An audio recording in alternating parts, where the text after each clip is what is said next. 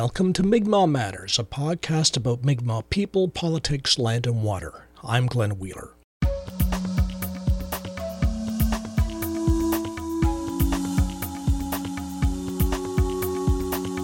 Support independent Mi'kmaq media.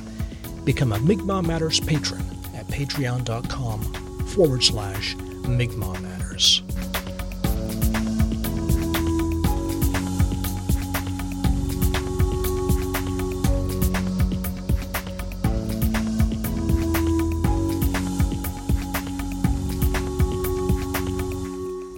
There was a major development last week in the ongoing legal battles to regain and obtain membership in the Qalipu First Nation. The Federal Court of Appeal has certified a class action that will advance the claims of the tens of thousands of people seeking status in Qalipu. The case is Gerald Brake versus Attorney General of Canada and the Federation of Newfoundland Indians. The decision from the Federal Court of Appeal overturns a lower court decision denying certification of the class action. Our guest this week is the lawyer representing those seeking status in Qalipu and financial damages for having been denied status. The lawyer is David Rosenfeld of the law firm Koskie. I interviewed him in his office in downtown Toronto. I started by asking David Rosenfeld about working with Jerry Brake, who passed away shortly before the Federal Court of Appeal released its decision. Before we start, let me ask you about uh, the man whose name appears on the judgment, Jerry Brake. Tell us about working with Jerry and uh, your memories of, of Jerry. Uh, well, Jerry was a, a wonderful man. Um, he was an incredibly vibrant uh, character um, that, I mean, certainly touched me in, in every interaction I had with him. And I can only imagine that's the same case with everybody else. Um, a very positive uh, person. Um, it, throughout the entire case, we have had some challenges in this case, and he has been an incredibly positive and supportive person, not only of my work, but of the, the cause as a whole. And he took on his role to represent uh, others very seriously. Um, it's a, absolute devastating loss. Um, of such a, a nice man, first and foremost. Uh, and he, he would have been an incredible representative for, for this group of people. And it's just, it's, it's terribly unfortunate that it took so long to get this decision. Uh, he would have, and probably is actually right now, uh, jumping up and down um, with this decision. Uh, and he certainly uh, was always supportive of Greg Collins. Um, being a representative in addition to him, but now in, in, in his replacement. So uh, I know Jerry's uh, looking down, maybe on this conversation right now with, with, uh, with joy. Yes. Thanks, Jerry, for, for all your work. Uh, the case will still be known as Gerald Brake versus Attorney General of Canada? I think that will change um, soon. We have some, some sort of formalizing of the, the court documents to do. Um, it will be a replacement of Jerry as uh, the representative plaintiff, and so it'll have to be in in Greg Collins' name for now, and maybe anybody else um, we might try might see it would be worthwhile to appoint um, in Jerry's stead. Mm-hmm. Do you expect uh, Canada and or the FNI to appeal? I suppose there's some appeal period, and will we, when will we know their intentions in that regard? I, I don't know what their intentions are. Um, is there a time period in which they have to? Uh... There is a time frame. Uh, my understanding is it's 60 days um, for them to do so. I know the federal court is um, certainly a prothonotary, has been uh, in touch with us, trying to push the push the matter to the next stages uh, to implement the Federal Court of Appeals decision, but I don't think that holds up any decision that the Attorney General of Canada or the uh, FNI wants to make about trying to take this decision to the next level. Mm-hmm. Um, now, we received some questions from listeners uh, anticipating our conversation today, and um, one listener uh, asked, What does it all mean? And I think what she's what she's asking is, what does the appeal mean to the 10,000 people who lost their status and to the many tens of thousands of applicants who did not get their status in the first place? Um, it's a good question. Um, what, what does it all mean? Effectively, is that the uh, potential recourse for the, all, both of those sets of groups uh, is still uh, uh a possibility. Uh, certainly, before this, um, given the decisions in Wells and Abbott um, just recently, um, without this class proceeding going forward, there effectively would have been no uh, further recourse for that group. But this class proceeding um, is going to go ahead. It's going to address all the issues that came about from the initiation of the supplemental agreement. That includes the people who were initially approved and then rejected, and that includes the people who were rejected uh, outright uh, by virtue of the supplemental agreement. And again, the case is about effectively um, going back to the original 2008 agreement uh, and reassessing or assessing uh, um, the entire class on that basis. So possible recourse could be people getting status and people getting money uh, through damages. I guess would be the two elements. Uh, exactly. Mm-hmm. I mean, there's a lot of nuances with there's varying groups of people and the way that they have been addressed in the supplemental agreement and the issues of self-identification and then community acceptance. So there will be um, variability among the class, but yes, that's exactly right. The chance of uh, the, the, remedies available would, would likely be uh, a reassessment and possible uh, determination of, of, enrollment status and then potential damages as a result. Listeners want to know about timelines. Uh, what are the next steps? And um, perhaps in that regard, you could talk about the litigation plan, which uh, has been approved by the court. So I guess that sort of sets out some timelines. Um, it does. It's a litigation plan that uh, has been approved by court is, is, is somewhat of a, a general natured plan. Um, we um, will have to go before the case management uh, judge uh, or prothonotary to set up a timetable for the next steps. In the short term, meaning the next, I guess, several months, and excluding any potential for a, an appeal by um, the respondents, that would mean um, notice would be required to go to the class members that uh, a class proceeding um, is representing their interests, and if they don't want to um, be bound by the result in that class proceeding, they could do something by uh, opting out. Uh, and in addition, formalizing the, the claim and the court documents to address Jerry's passing and the Federal Court of Appeals reasons. And, and I, am guessing that that whole process should be in the next two or three months. Thereafter, we would move down to determining the merits of the case, which could take um, months, if not uh, a year or more, to uh, exchange documents and um, have what we call examinations for discovery, where you ask the other side questions about their claim, and then a hearing. Um, not clear on what timing would that be required because it's not clear on what scope uh, or process uh, the parties are going to uh, either agree upon or the court's going to want to have in respect of these claims. Um, it, will there be an official, so there'll be some kind of notice to the class, and uh, in that regard, uh, a listener asked, how do I confirm that our names, uh, the names of her and her family, will be included in the class? do members of the class have to take any steps, or are they automatically part of the class? Um, the way the federal court system works is that um, class members, if they meet the class definition as certified by um, the Federal Court of Appeal, are automatically included as class members unless they take a step to remove themselves from the proceeding called opting out within the time frame provided. And that time frame will be provided uh, shortly as part of the notice that we mentioned earlier, notice to the class saying, hey, there's a certification, uh, a, class proceeding, excuse me, um, that's representing their interests, and if they don't want to be part of it, then they can remove themselves. But otherwise, they don't have to take an active step to be included in the class proceeding.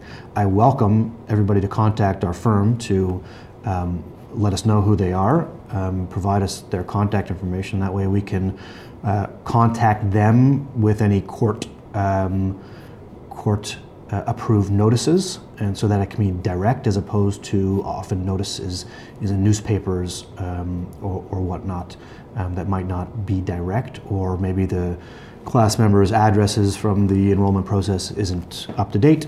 Uh, whatever the case may be, um, I welcome people contacting us to, to let us know who they are. A listener asks, what is the role of the representative plaintiff? Could you explain how the vetting process was done to have Mr. Collins represent the class and any impact you feel it may have on our case? Um, well, the representative plaintiff's role is to represent the class as, as is part of the, the name of, of their title. Um, it is to uh, make um, strategic choices on behalf of the class um, and to act in their best interests. And they are not permitted solely to look at their own claim, but they must take into consideration the claims of the entire class. And so that um, comes around on, on all hor- sorts of issues, and they're, they're there to instruct class counsel who ourselves have a duty to the class and not just to the individual uh, representative plaintiff. Um, so that's effectively their role. The specifics roles they, they are available for um, examinations. They provide documents of their own. Um, they submit themselves to questioning. They put themselves forward uh, as a representative and get cross-examined and have a court decision about them. Um, so those are the kinds of things that they're responsible for. Um, and we determine representative plaintiffs based on, on how you know how they what their sort of claim situation is, uh, what their facts are, and whether they would be appropriate to represent the entire class. Um, would would the individual impact the class? Uh, uh, it, it, might, but only to the positive, I would say, um, in that they take the best interests of the entire class, and that's you know, class counsel will work directly with the representative plaintiff to ensure that um, um, uh, the entire class uh, is is is thought of and the best interests of the class are, are protected. Uh, would the uh, maybe you don't know yet, but would the hearing of this matter take place in Toronto, Ottawa, some other location? Uh, has not been determined yet. Um, it could basically happen in any federal court uh, um, uh, house, um, but um, it's not clear. Currently, the, the, issues have been dealt with by uh, in Toronto, um, um, but that doesn't foreclose uh, any other federal courthouse. The Federal Court of Appeal stated that uh, the court in Wells had not dealt with the argument of improper purpose in relation to the making of the 2013 supplemental agreement. Can you unpack that element of the decision for us, the notion of improper purpose, and the kind of ev- evidence you would call on that? Um, well, I guess it's it's a consistent message from both Wells and the Abbott case in that both decisions stated that there was that no evidence was presented on the basis of improper purposes. Um, and so that's one of the reasons why those two cases aren't um, uh, don't prohibit uh, the, this class proceeding from going ahead, among a number of other reasons. But um, I mean, certainly the, the, the concept of the case as a whole was that they entered into this 2008 agreement. It got ratified by the processes that they were determined in the agreement, and then uh, the federal government saw that how many people were actually claiming, not just claiming, but also being approved through the system, and then I guess um, uh, predicted how many people would ultimately uh, be approved under the current process that was happening, and they didn't want that to happen, as opposed to just simply letting the process that they agreed to uh, uh continue. There are provisions in the 2008 agreement suggesting that if they didn't uh, like what uh, the enrollment committee or the masters who dealt with appeals were interpreting the document, the, the, the, agreement, or applying whatever principles were supposed to be applicable, they could take steps to, to rectify that, and, and they did to a certain degree. But ultimately, this was just a simply uh, uh, after the fact change, saying, oops, um, maybe my, our estimates were, were wrong, but I'm not allowing 80,000 people to be uh, members in a band and receive, I guess, benefits under the, the Indian Act. And, and so, what evidence? I mean, will be we'll be examining the, the federal government about um, those kinds of issues um, and getting documents and examining witnesses. David, a question about the Wells and Abbott decisions. Uh, we've had decisions from the federal court on those. How does the Brake case uh, fit with those? What is the context? What is the relationship between Brake and Wells and Abbott? Well, there's no, I guess, a specific relationship between the applicants or the plaintiffs in, in the Brake case and, and those in the Wells and Abbott case. Um, there are separate individuals in separate cases. My understanding is that the Wells and Abbott case were either supported or, or brought by the MFNAN, if I have that uh, correct. Mm-hmm.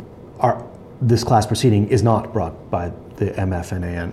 Um, the Wells and Abbott decisions were uh, judicial review applications of individuals. Um, there were two, actually two Wells cases, but in any event, they're about individuals and their individual um, rejections under the supplemental agreement. Uh, the Wells cases dealt with self-identification requirements, and the Abbott case dealt with the community acceptance requirements. The the Brake class proceeding deals with all of them combined. Um, and the Federal Court of Appeal has, has mentioned, at least with respect to the Wells case, on why that case is not binding on this class proceeding and the determination in that court is not binding. It may be persuasive, but it's not binding on this um, class proceeding. So, um, despite um, I would say the negative decisions in Wells and Abbott, which I'm not sure what the status of Abbott is and whether there's an appeal. There certainly was an appeal, was not an appeal in Wells, which I, I think is incredibly problematic. Um, but uh, problematic in terms of it should have been appealed, um, but I guess it wasn't for whatever reason. Another reason why this class proceeding um, um can, should continue because certainly Mr. Brake would have expected that decision to be um, appealed. Um, in any event, Point being uh, is that the decisions in Wells and the Abbott case are separate. The people, I guess, leading those decisions or those cases are separate. Um, and um, that's the way uh, the, the, cases have been dealt with, and hopefully there'll be a determination of all the issues uh, soon in this proceeding. Can you just say a bit more about uh, on what grounds you think the Wells decision could have been appealed? Um, well, I don't agree with the rationale about the types of documents that should have been provided or the time frame in which it should have been provided. Um, I think it simply missed the point on the artificiality of imposing uh, uh, a time frame for when people's um, statements about self-identification were no longer honored or respected.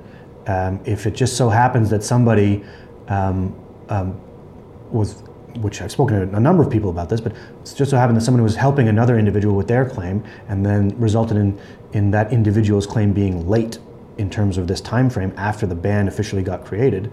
Um, why is that individual's statement that they self-identify identify different than the one who was two days earlier? And, and there's no principled reason or basis for that. And why the second person or the person after the deadline would then have to find documentation that they may not have or exist to prove that. It just seems utterly flawed.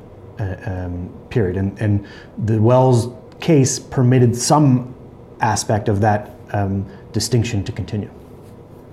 Right, and the, the only the, the remedy provided in Wells was that people have more time to submit uh, information about self ID, and you think that was not uh, an adequate way to deal with the issues there. It's not just an adequate way, but also the documentation or the evidence that someone could prove about their self identification was limited too. And not everybody would have necessarily applied for a, a position and marked um, self identification on, on whatever documents would be required or, or uh, dealt with the census. I mean, it's just, it's a very limited group of documentation um, for someone to prove this. I don't, I don't, I mean, I appreciate that maybe the, the form that someone sends in isn't sufficient, but why wouldn't a sworn statement saying I, I self-identify and, and this is how long I've done so and this is what I've done to further that, that um, uh, beliefs. So, I, I mean, I think that's fundamentally unfair in restricting the kinds of evidence that someone would, would have to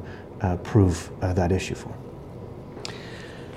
Um, so before uh, the ultimate decision in this case would known, would people have to go through the original enrollment process to know if they would have qualified for status under the original agreement in principle process?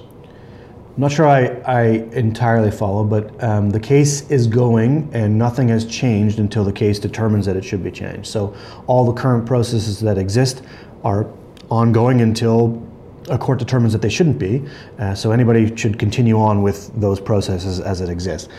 In the theory of the case, um, that uh, individual that the 2008 agreement should apply and not the supplemental agreement. Um, if all else being equal, the case decided that um, then yes, there would ostensibly be a, a reassessment based on the 2008 agreement. Those who were accepted in the initial uh, phase one, but then ultimately rejected after the supplemental agreement, one would think would automatically uh, be determined to be accepted because they already had that decision made. But that's a that's sort of a long process from now to, to get determined. Ultimately, nothing has changed until the court uh, says so, and so all the processes that currently exist are are still continuing. Mm-hmm. Um, good, David. Well, um, we'll follow the process, and I guess the best place for people to find information is the Koskie Minsky uh, website because there will be updated information there for people involved and who are members of the class. That's exactly right. The Koskie Minsky website is kmlaw.ca, and in there you'll find um, a web page specifically devoted to this case. Um, and it'll provide latest developments as to what is happening in the case. It'll provide our contact information where you can contact the firm and, and let us know who you are. Um, uh, and, and we'll go from there. Thank you, David. Thank you. David Rosenfeld of the law firm Koskie Minsky. Before we go, a note that the next regular meeting of Qalipu Chief and Council takes place this coming Saturday, November 16th, in the community room at 1 Church Street in Corner Brook, starting at 9 a.m. Council meetings are open to all Qalipu members. To register, contact Tina Diamond at 634 5111 or email council at qalipu.ca with your full name and band registration number.